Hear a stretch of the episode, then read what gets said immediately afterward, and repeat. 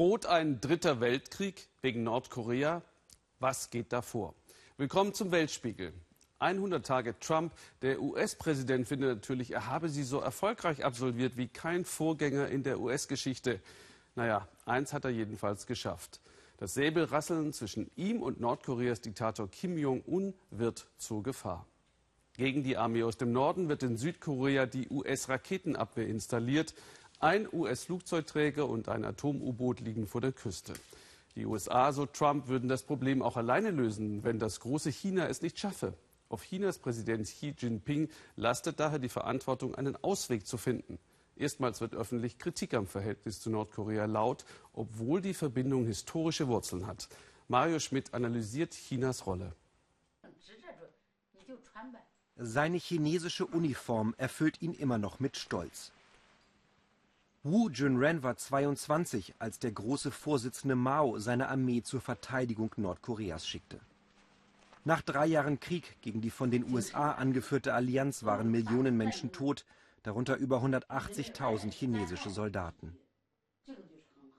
Der Veteran macht sich Sorgen, dass alles wiederkehren könnte.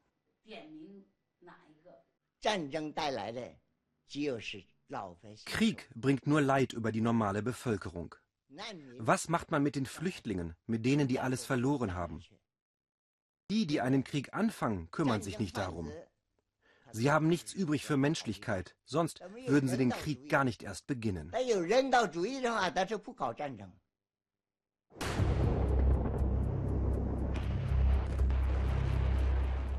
Auf der koreanischen Halbinsel bringen sich die Armeen wieder in Stellung. Die USA protzen mit ihrer Feuerkraft in gemeinsamen Manövern mit Südkorea. Nordkoreas Machthaber Kim Jong-un öffnet auf der anderen Seite der Grenze seinen Waffenschrank. Der Druck auch auf China wächst. Shen Jihua ist einer der renommiertesten Korea-Experten des Landes. Er fordert öffentlich einen Kurswechsel von der Führung in Peking. Die verbietet ihm nicht das Wort, obwohl sie sonst wenig Widerspruch duldet. Denn Nordkorea wird für China zum Problem. Die Interessen von China und Nordkorea sind auseinandergegangen. Was Nordkorea jetzt macht, verletzt sehr direkt Chinas Interessen. Welchen Grund sollte China noch haben, es zu schützen? 1300 Kilometer lang ist die chinesisch-nordkoreanische Grenze. Touristen haben hier einen Blick auf den verarmten ehemaligen Waffenbruder. Für China galt das Land immer auch als Puffer gegen Südkorea und die dort stationierten US-Truppen. Doch China hat sich geöffnet und verändert. Nordkorea ist im Kalten Krieg stehen geblieben und zu einem unkalkulierbaren Risiko geworden.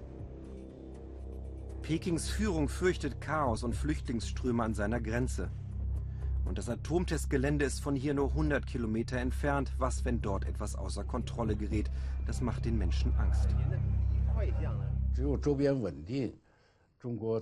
China hofft in seinen Nachbarländern auf Stabilität, denn die braucht China für seinen friedlichen Aufstieg und seine Wirtschaftsprojekte wie die neue Seidenstraße. Aber Nordkorea will Atomwaffen haben. Es macht weiter Ärger, verursacht Krisen und damit beschädigt es die Stabilität und Sicherheit in der Region. Die Auswirkungen spürt China bereits. Die USA stationieren in Südkorea das Raketenabwehrsystem THAAD.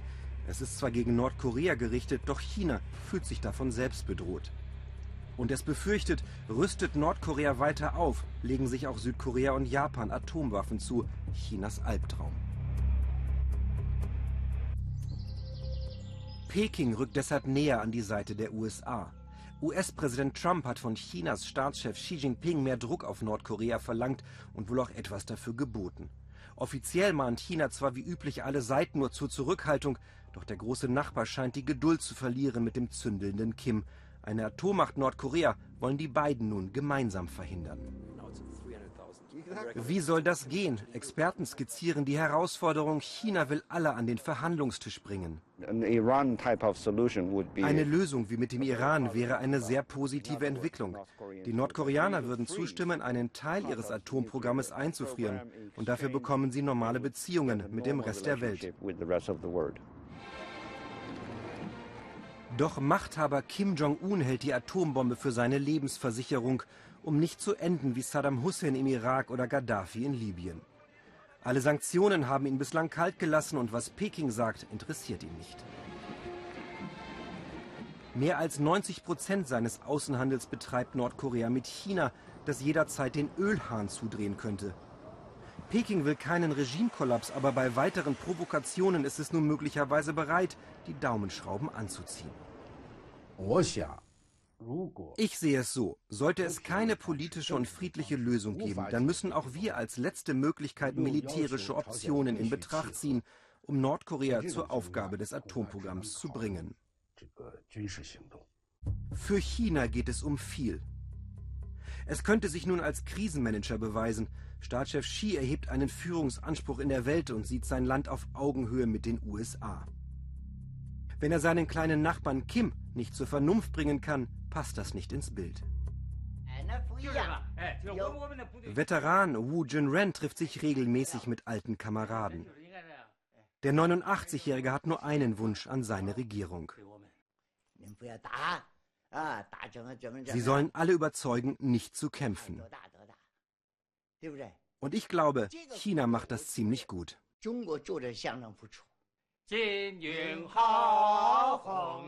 Kameradschaftliche Nostalgie. Seit damals hat es viele Korea-Krisen gegeben, aber keinen zweiten Koreakrieg. Den möchten sich nicht nur die Veteranen lieber gar nicht erst vorstellen. Es gilt als störrisch, aber eben auch als extrem genügsam, das Kamel. Deshalb ist es besonders geeignet, um abgelegene, trockene Gebiete zu versorgen, auch als mobile Klinik und egal ob Zweihöcker oder einer wie beim Dromedar. Mit dieser Karawane war Sabine Boland im Norden Kenias im Rift Valley unterwegs. Eine Reportage über Gefahren, Entbehrungen und am Ende strahlende Gesichter. Der letzte ruhige Sonnenaufgang. Ab heute warten vier Wochen harte Arbeit auf die Kamelführer. 15 ungnädige Tiere ahnen schon, was auf sie zukommt. Bestückt mit Zelten, Proviant und vor allem mit Medikamenten.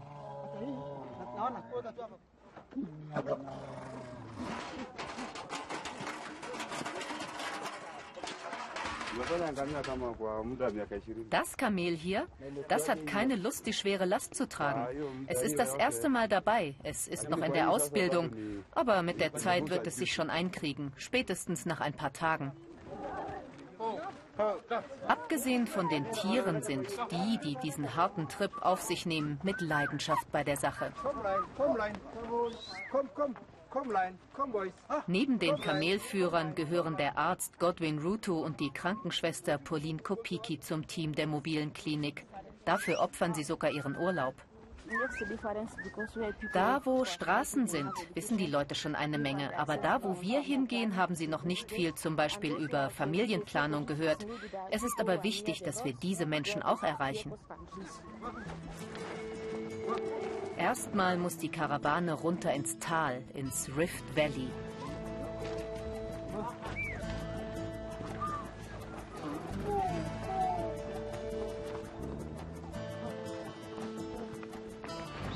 Autos können hier nicht mehr passieren, aber auch die Kamele sind nicht begeistert.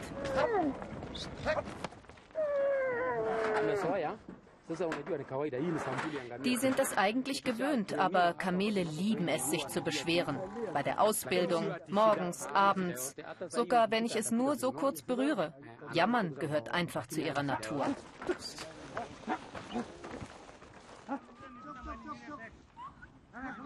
Schon am Wegesrand spricht die Krankenschwester Pauline Frauen an und lädt sie zur Sprechstunde ein. Familienplanung und Verhütungsmethoden sind ein Hauptanliegen der Kamelklinik.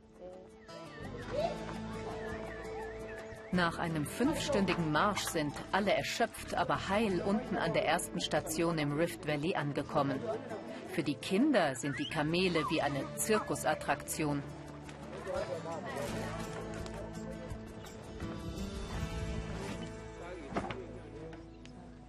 Pauline und der Arzt Godwin Rutu öffnen ihre Krankenstation unter freiem Himmel. Der erste Patient möchte einen HIV-Test machen. Der Mann fragt, ob er sich mit verunreinigter Nahrung anstecken kann. Pauline erklärt ihm geduldig, dass HIV durch ungeschützten Sex mit einer infizierten Person übertragen wird und zeigt ihm, wie er sich mit einem Kondom schützen kann.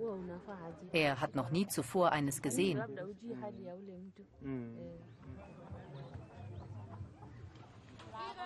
Die Frauen scheinen sich nicht zur mobilen Klinik zu trauen.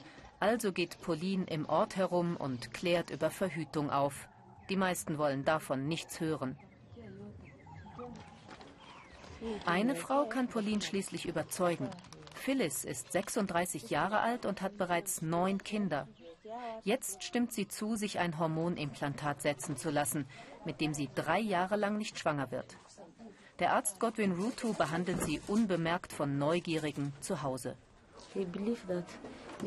Die Menschen hier glauben, dass diese Implantate für immer unfruchtbar machen. Es fehlt ganz klar an Aufklärung. Außerdem sind viele davon überzeugt, dass Frauen, die verhüten, Prostituierte seien.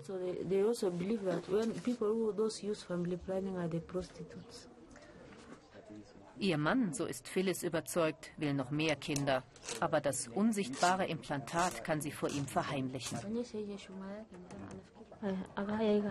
Ich möchte erstmal dafür sorgen, dass die Kinder, die ich schon habe, eine ordentliche Ausbildung bekommen.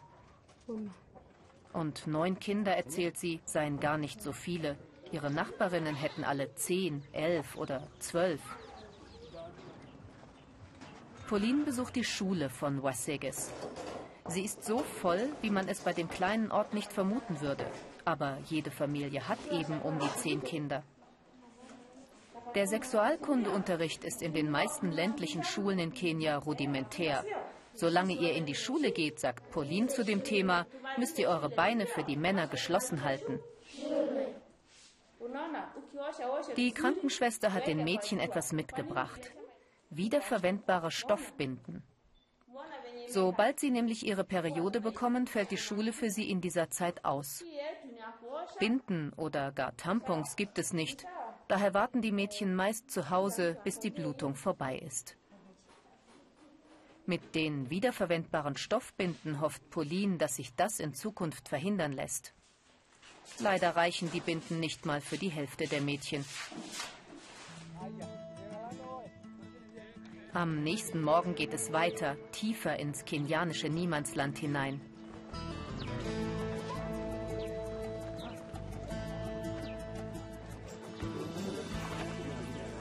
Im Örtchen Sambaka warten schon einige Patienten. Wochen vorher sind sie bereits über die Visite der Kamelklinik unterrichtet worden. Die Kamelführer haben erstmal frei und ersteigern auf einer Ziegenauktion ein Tier fürs Abendessen.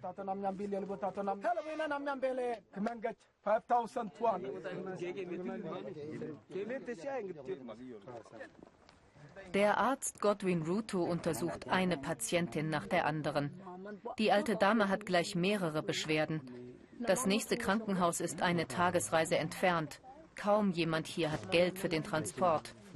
Die Menschen in diesen abgelegenen Regionen Kenias fallen durchs Raster der Gesundheitsversorgung. Für die Kamelklinik zu arbeiten ist so schwierig. Erstmal müssen wir die Leute erreichen und dann dazu bringen, zu uns zu kommen. Wir müssen ständig improvisieren.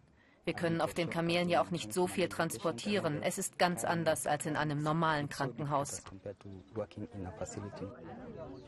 In so einem arbeitet er sonst, aber seit zwei Jahren verbringt Godwin Ruto seinen Jahresurlaub bei der Kamelklinik. Der Gesellschaft etwas zurückgeben, so nennt er es.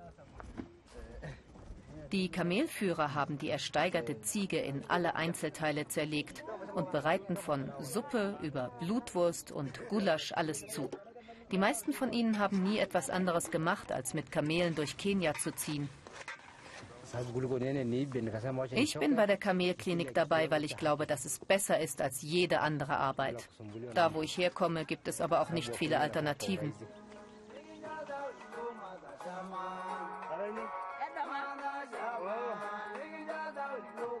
Bei allen Strapazen, das Team der mobilen Kamelklinik hat auch viel Spaß bei diesem medizinischen Abenteuertrip durch vergessene Dörfer Kenias. Und abends am Lagerfeuer Da beschweren sich sogar ausnahmsweise die Kamele nicht mehr. Es brodelt im Reich von Russlands Präsident Putin. Immer wieder streiken Lkw-Fahrer gegen die vor eineinhalb Jahren eingeführte Maut. Mit den Erlösen will die Regierung neue Straßen und Brücken finanzieren, sagt sie. Letztes Jahr ging aber die Hälfte an die Betreiberfirma, deren Miteigentümer aus dem Umfeld Putins stammen. Kein Wunder, dass die Lkw-Fahrer glauben, dass man ihnen ihr hart erarbeitetes Geld wegnehmen und unter denen da oben verteilen wolle. Zentrum des Widerstands ist das bettelarme Dagestan im Nordkaukasus. Hier leben viele Familien vom Fuhrgeschäft. Udo Lilischkis hat sich ihre Wut, ihre Sorgen angehört. Für diese Männer aus dem dagestanischen Dorf Gubden geht es heute um viel. Sie alle verdienen ihr Geld als Fernfahrer, als Mechaniker.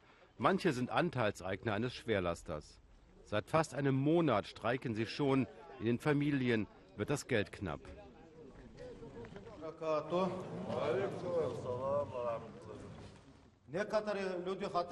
Einige von euch wollen wieder fahren. Sie haben genug von diesem Streik. Wir müssen jetzt also entscheiden, streiken wir weiter oder fahren wir wieder. Schnell beginnen hitzige Debatten. Alle sind sich einig, die Lkw-Maut von gut 30 Euro pro 1000 Kilometer halbiert ihre ohnehin kargen Monatsverdienste fast und gehört abgeschafft. Aber die Politiker hier und in Moskau wollen nicht mit ihnen verhandeln. Die Maut werde dringend für den Straßenbau gebraucht. Die betrügen doch, wir glauben denen nichts. Auf alles erheben sie Steuern, auf den Verkehr, auf Häuser, alles. Bald wohl auch auf die Atemluft. Magamed teilt sich seinen Laster mit einem anderen Dorfbewohner, erzählt er uns. Bis zu sechs Familien leben hier in Gubden von einem LKW. 80 Prozent aller Einnahmen im Dorf stammen aus dem Speditionsgewerbe. Alle anderen Fabriken und Geschäfte sind längst geschlossen hier. Auch die Landwirtschaftskooperative ist bankrott. Magamed muss eine große Familie ernähren. Er arbeitet hart. Vier Wochen war er oft unterwegs, vom Iran nach Moskau, nach Sibirien. Aber jetzt hat es schon keinen Sinn mehr, als Fernfahrer zu arbeiten bei diesen räuberischen Steuern. Ich weiß ja nicht mehr, arbeite ich für mich oder jemand anderes? und auch nicht, wie ich sie hier ernähre, wie es weitergeht. Die Sporthalle in Gubden ist Treffpunkt für die männlichen Jugendlichen, denn sonst gibt es nichts, kein Gemeindezentrum, keine Lokale. Dabei leben in Gubden viele Wahhabiten. In den 90ern kamen von hier viele gefährliche Islamisten. Eine brisante Mischung, wenn die jungen Männer keine Hoffnung auf Arbeit haben. Wir haben den Sport und man kann als Fernfahrer arbeiten. Andere Jobs gibt es nicht. Darum kommen wir zum Training. Glauben Sie an den Fernfahrerstreik? Wird die Politik nachgeben? Nein, die werden nicht nachgeben. Selbst wenn die noch ein Jahr streiken, wird sich nichts ändern. Ein brennendes Auto in St. Petersburg. Das war im März das Eröffnungsfanal für den landesweiten Streik gegen das Mautsystem Platon. Immer mehr Städte schlossen sich dem Protest an. Vor allem die Tatsache, dass der Sohn eines engen Putin-Vertrauten das Mautsystem betreibt, lässt die Fernfahrer an Korruption und Günstlingswirtschaft glauben. Doch nur in Dagestan wurde der Streik zur Massenbewegung. In den Großstädten Russlands schüchterten Großspediteure und Justiz die Fahrer erfolgreich ein. Fehlende Rastplätze an Autobahnen, schlechte Straßen, der Staat soll erst bauen und dann kassieren, fordern Tausende hier. Eine Geschlossenheit, die Moskau offensichtlich beunruhigt. Die Nationalgarde verhinderte eine Protestfahrt der Streikenden. Sogar Panzer fuhren auf, doch nur Demonstranten filmten sie, denn das russische Fernsehen ignoriert die Proteste. Die Kreml-gesteuerten Kanäle zeigen das Mautsystem in positivem Licht. Moderne Technik wie in Europa, automatische Erfassung ohne Bürokratie und vor allem Wichtige Verkehrsinfrastruktur entsteht dank Platon. Neue Brücken, Tunnel, ein modernes Transportwesen. Zurück in Dagestan. Ein anderes Bergdorf, das gleiche Elend. Hier in Uluwaya haben sie sich auf Kohl spezialisiert, der nach Russland geliefert wurde, bis ihr Streik begann. Dessen Folge, ein Großteil des Kohls ist verfault. Wenn der Besitzer noch 20, 30 Prozent retten kann, wäre das schon gut. Der hier ist völlig verfault. Und wie viel Geld hat der Bauer verloren? Am Wert des Kohls gemessen 300.000 Rubel, also 5.000 Euro. Das ist für mich ein Riesenbetrag. Meine Frau hat eine Krebsoperation hinter sich. Magomed putzte den verfaulten Kohl alleine, lädt ihn jetzt selbst in seinen alten Laster und will ihn dann in einer Tagesreise in den südlichen Kaukasus fahren. Ich werde das am Markt verkaufen. Der Streik erlaubt mir das zwar eigentlich nicht, aber ich kann nicht länger warten, sonst muss ich den hier auch noch wegwerfen. Sie leben bescheiden hier im Dorf. Reserven hat kaum einer. Nach vier Wochen ohne Einnahmen werden noch andere zu Streikbrechern und putzen Kohl für den Verkauf aus purer Not. Weil ihr Protest in den russischen Medien totgeschwiegen wurde, haben sich nicht genug Fahrer landesweit angeschlossen, ist ihr bitteres Resümee. Auch diese jungen Männer unterstützen den Streik grundsätzlich, sagen sie uns. Sie verstehen die Verzweiflung der Fahrer. Aber sie sagen auch, der vierwöchige Fernfahrerstreik hat die Kohlpreise weiter ansteigen lassen. Jetzt könnte ihr Dorf zumindest den kleinen, noch nicht verfaulten Teil der Ernte verkaufen. Magomed hat nach seinem LKW geschaut, der seit vier Wochen hier steht. Er macht sich auch keine Illusionen mehr. Trotz ihrer Einigkeit und Entschlossenheit, ohne russlandweite Streikbeteiligung, kann Moskau sie hier in Dagestan einfach aushungern. Im Augenblick ist hier nicht mehr viel Hoffnung übrig, denn wenn es einen Monat lang keine Reaktionen gibt, was soll da noch kommen? Niemand weiß es. Das ist eine Enttäuschung natürlich. Enttäuschung darüber, dass sie einfach nicht reagieren.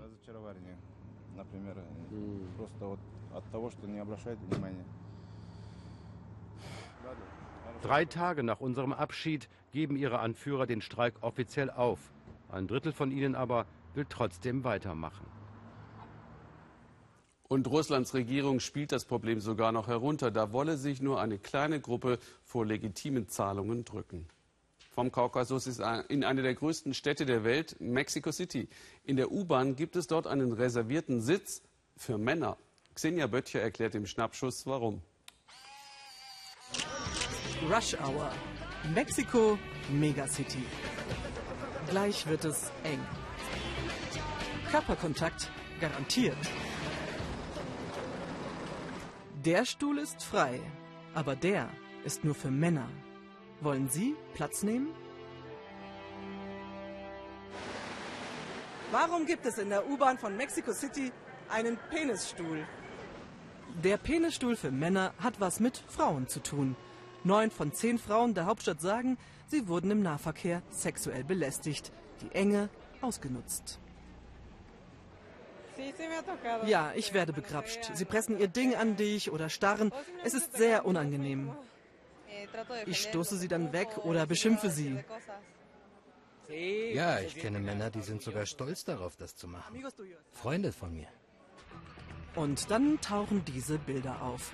Hier müssen sich Männer einfühlen. Und wo ist jetzt dieser Penisstuhl?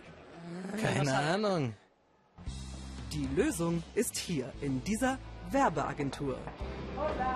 Im Auftrag der Stadt haben sie ihn geschaffen, den heißen Stuhl. In der Bahn hat es ihn nur für den Clip gegeben. Im Internet sollte er aufrütteln. Ich wollte zeigen, wie unwohl sich Frauen fühlen. Das ist die Message. Männer sollen sich auch mal unwohl fühlen.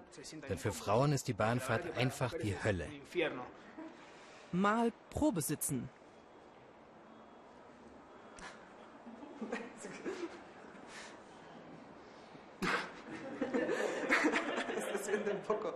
Ah, das fühlt sich. Okay, ja, da ist was. Gut spürbar. Viele Männer sollten hier ruhig mal Platz nehmen. Das Video ist ein viraler Hit, weltweit 50 Millionen Klicks, hat wohl einen Nerv getroffen.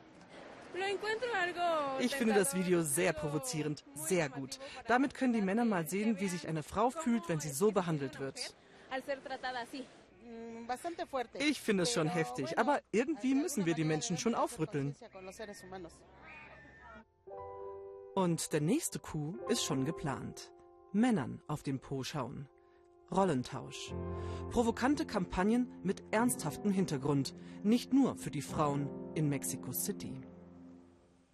Erster Geburtstag eines kleinen Kindes, ein Anlass zur Freude, eigentlich nicht weiter berichtenswert. Es sei denn, du hast die älteste Mutter der Welt. Vor einem Jahr machte eine Inderin Schlagzeilen, weil sie mit über 70 ein Kind auf die Welt brachte. Der Vater ist inzwischen 80. Wie sieht der Alltag dieser Familie aus? Markus Spieker hat sie erneut besucht. So richtig in Feierlaune ist er noch nicht am Geburtstagsmorgen. Aber Arman ist wohlauf. Und wie die Mutter sagt, meistens sehr munter, wie kleine Kinder halt so sind.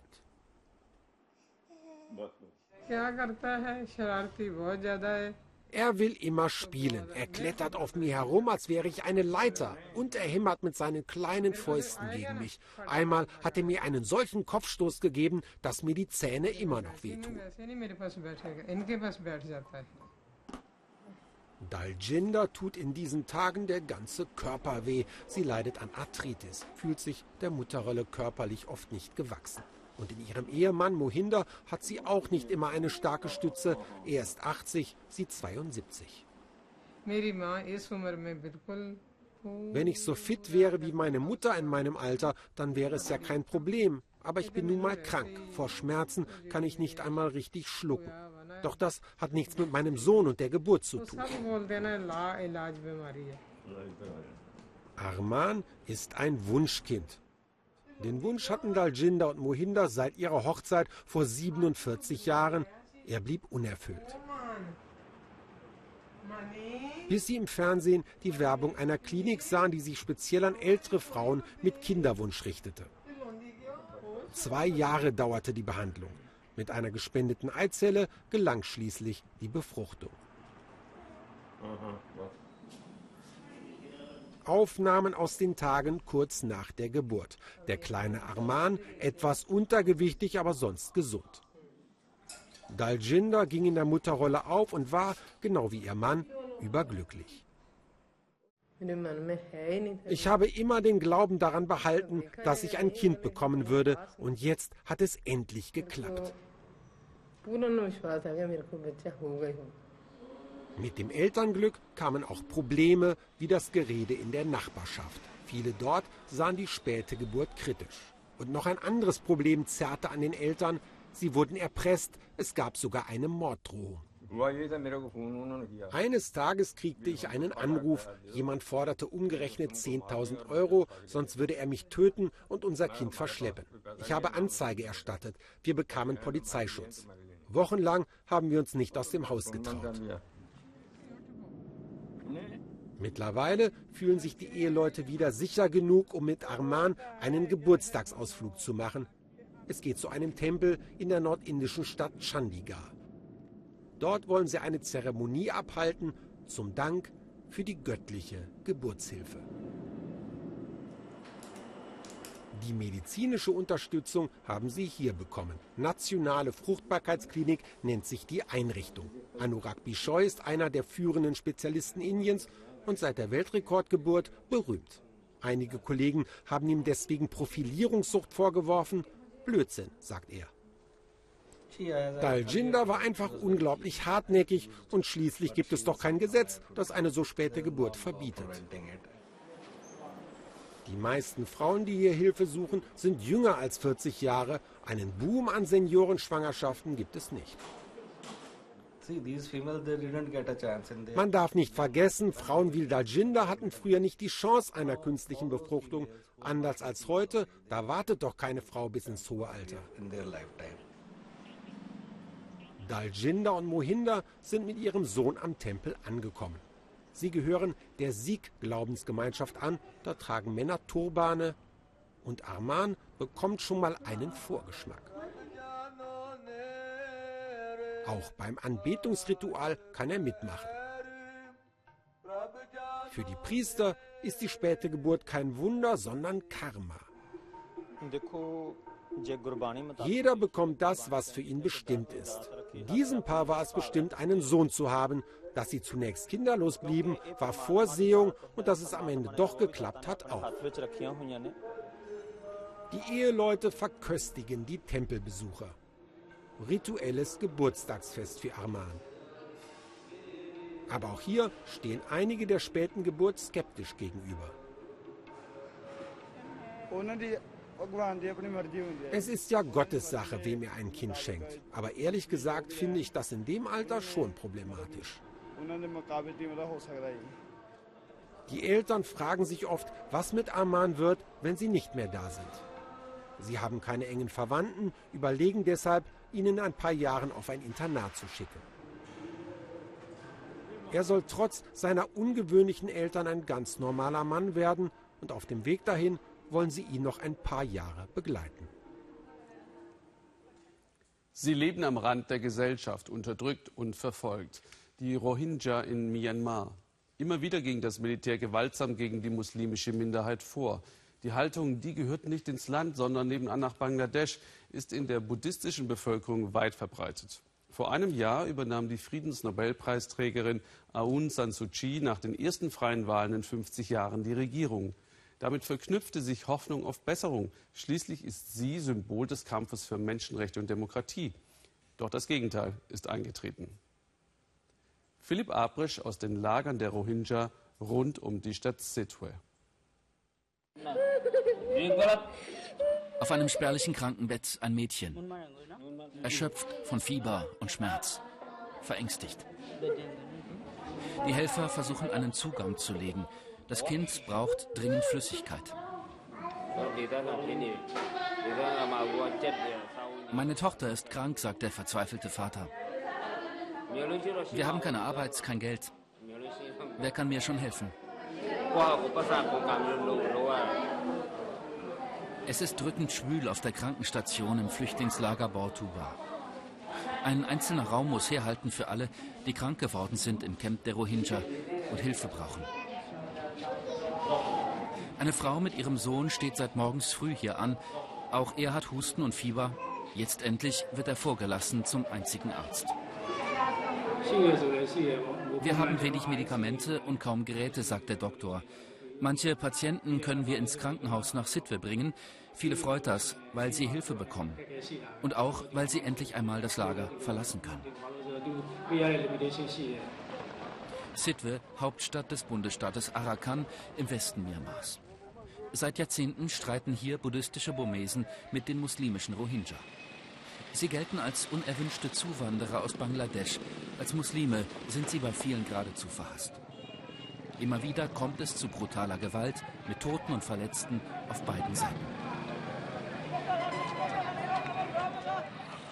Vor fünf Jahren tobte ein Mob durch die Straßen Sitwis und anderer Städte im Arakan. Seitdem hat die Regierung am Stadtrand Lager für die Rohingya errichtet. Obst und Gemüse auf dem Markt sind hier zu haben, Arbeit aber gibt es nur selten. Die Menschen haben keine Papiere, die meisten werden als Staatsbürger nicht anerkannt. Die Camps dürfen sie ohne Erlaubnis nicht verlassen. Die Versorgung der Menschen übernehmen oft internationale Organisationen. Das Welternährungsprogramm liefert Reis, auch Babynahrung. Einmal im Monat ist jede Familie dran. Ich bin Witwe und habe fünf Kinder zu ernähren, sagt diese Frau. Und natürlich haben wir auch von den jüngsten Übergriffen gehört. Es gehe ja seit Jahren so. Hört das denn niemals auf? Im Oktober hatte es die letzte Welle der Gewalt gegeben. Eine Gruppe militanter Rohingya hatte eine Station der burmesischen Grenzpolizei angegriffen. Ein solcher Überfall mit neun toten Polizisten, das war neu. Die Reaktion des burmesischen Militärs härter denn je. In der Region um Mongdor beschießen Kampfhubschrauber Dörfer der Rohingya. Ganze Siedlungen brennen nieder. Drei Monate lang dauert der brutale Einsatz. 70.000 Flüchtlinge retten sich über die Grenze nach Bangladesch. Die Vereinten Nationen sprechen später von möglicherweise Verbrechen gegen die Menschlichkeit. Burmesische Soldaten hätten Frauen vergewaltigt und zigfach gemordet, auch Kinder und Babys. Die Regierung verteidigt den grausamen Einsatz. Der Angriff auf die Polizeistation, das ist für uns wie der 11. September für die Amerikaner, erklärt Myanmars Informationsminister. Wir wurden massiv angegriffen, aber in den Medien sind nur die vielen Flüchtlinge Thema. Viele hatten gehofft, dass sie den jahrzehntelangen Konflikt mit den Rohingya lösen wird. Aung San Suu Kyi vor kurzem auf einer Reise im Norden Myanmars. Vom Militär war sie jahrelang unter Hausarrest gestellt. Die ersten freien Wahlen in Myanmar vor anderthalb Jahren hatte sie dann haushoch gewonnen. Ihre Bilanz nach einem Jahr im Amt aber ist ernüchternd. Die Friedensnobelpreisträgerin lässt dem Militär freie Hand beim grausamen Einsatz gegen die ungeliebten Rohingya. Wir wollen sie fragen, doch ein Gespräch kommt nicht zustande. Suu so scheint es, lächelt die Probleme klein.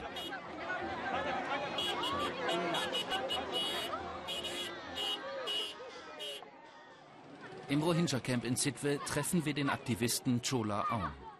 Dass Suu Kyi die Gewaltakte des Militärs sogar verteidigt, ist für ihn unerträglich, aber verständlich. Alles andere wäre für sie politisch zu gefährlich. Sie hat Angst vor dem Militär. Sie kann nichts machen. Es gibt zwei Regierungen in unserem Land, eine gewählte zivile und das Militär. Das Militär hat die Waffen und die anderen haben nichts. Was kann sie also tun? Durchs Fenster der Apotheke werden Medikamente verteilt und Bezugsscheine für Babynahrung. Es reicht gerade so zum Überleben hier im Lager der Rohingya.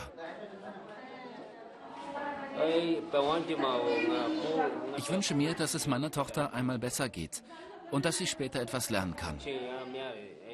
Wir haben Hoffnung, wie jeder andere Mensch auch. Mehr kann der junge Vater mit seiner Tochter im Moment nicht tun. Hoffen. Hoffen auf Heimat. Wie so viele andere Familien der Rohingya. Aus der weltweit gefeierten Heldin Suu Kyi ist eine berechnende Politikerin geworden. So stürzen Idole ab und Neue kommen hervor. Nächste Woche geht es um Frankreich und um Europa. In unserer Sendung zur Schleswig-Holstein-Wahl ab 17.45 Uhr bauen wir deshalb bereits Informationen aus Paris ein. Und ab 19.30 Uhr kommt der Weltspiegel dann live aus Paris zur Präsidentenstichwahl. Tschüss aus Hamburg.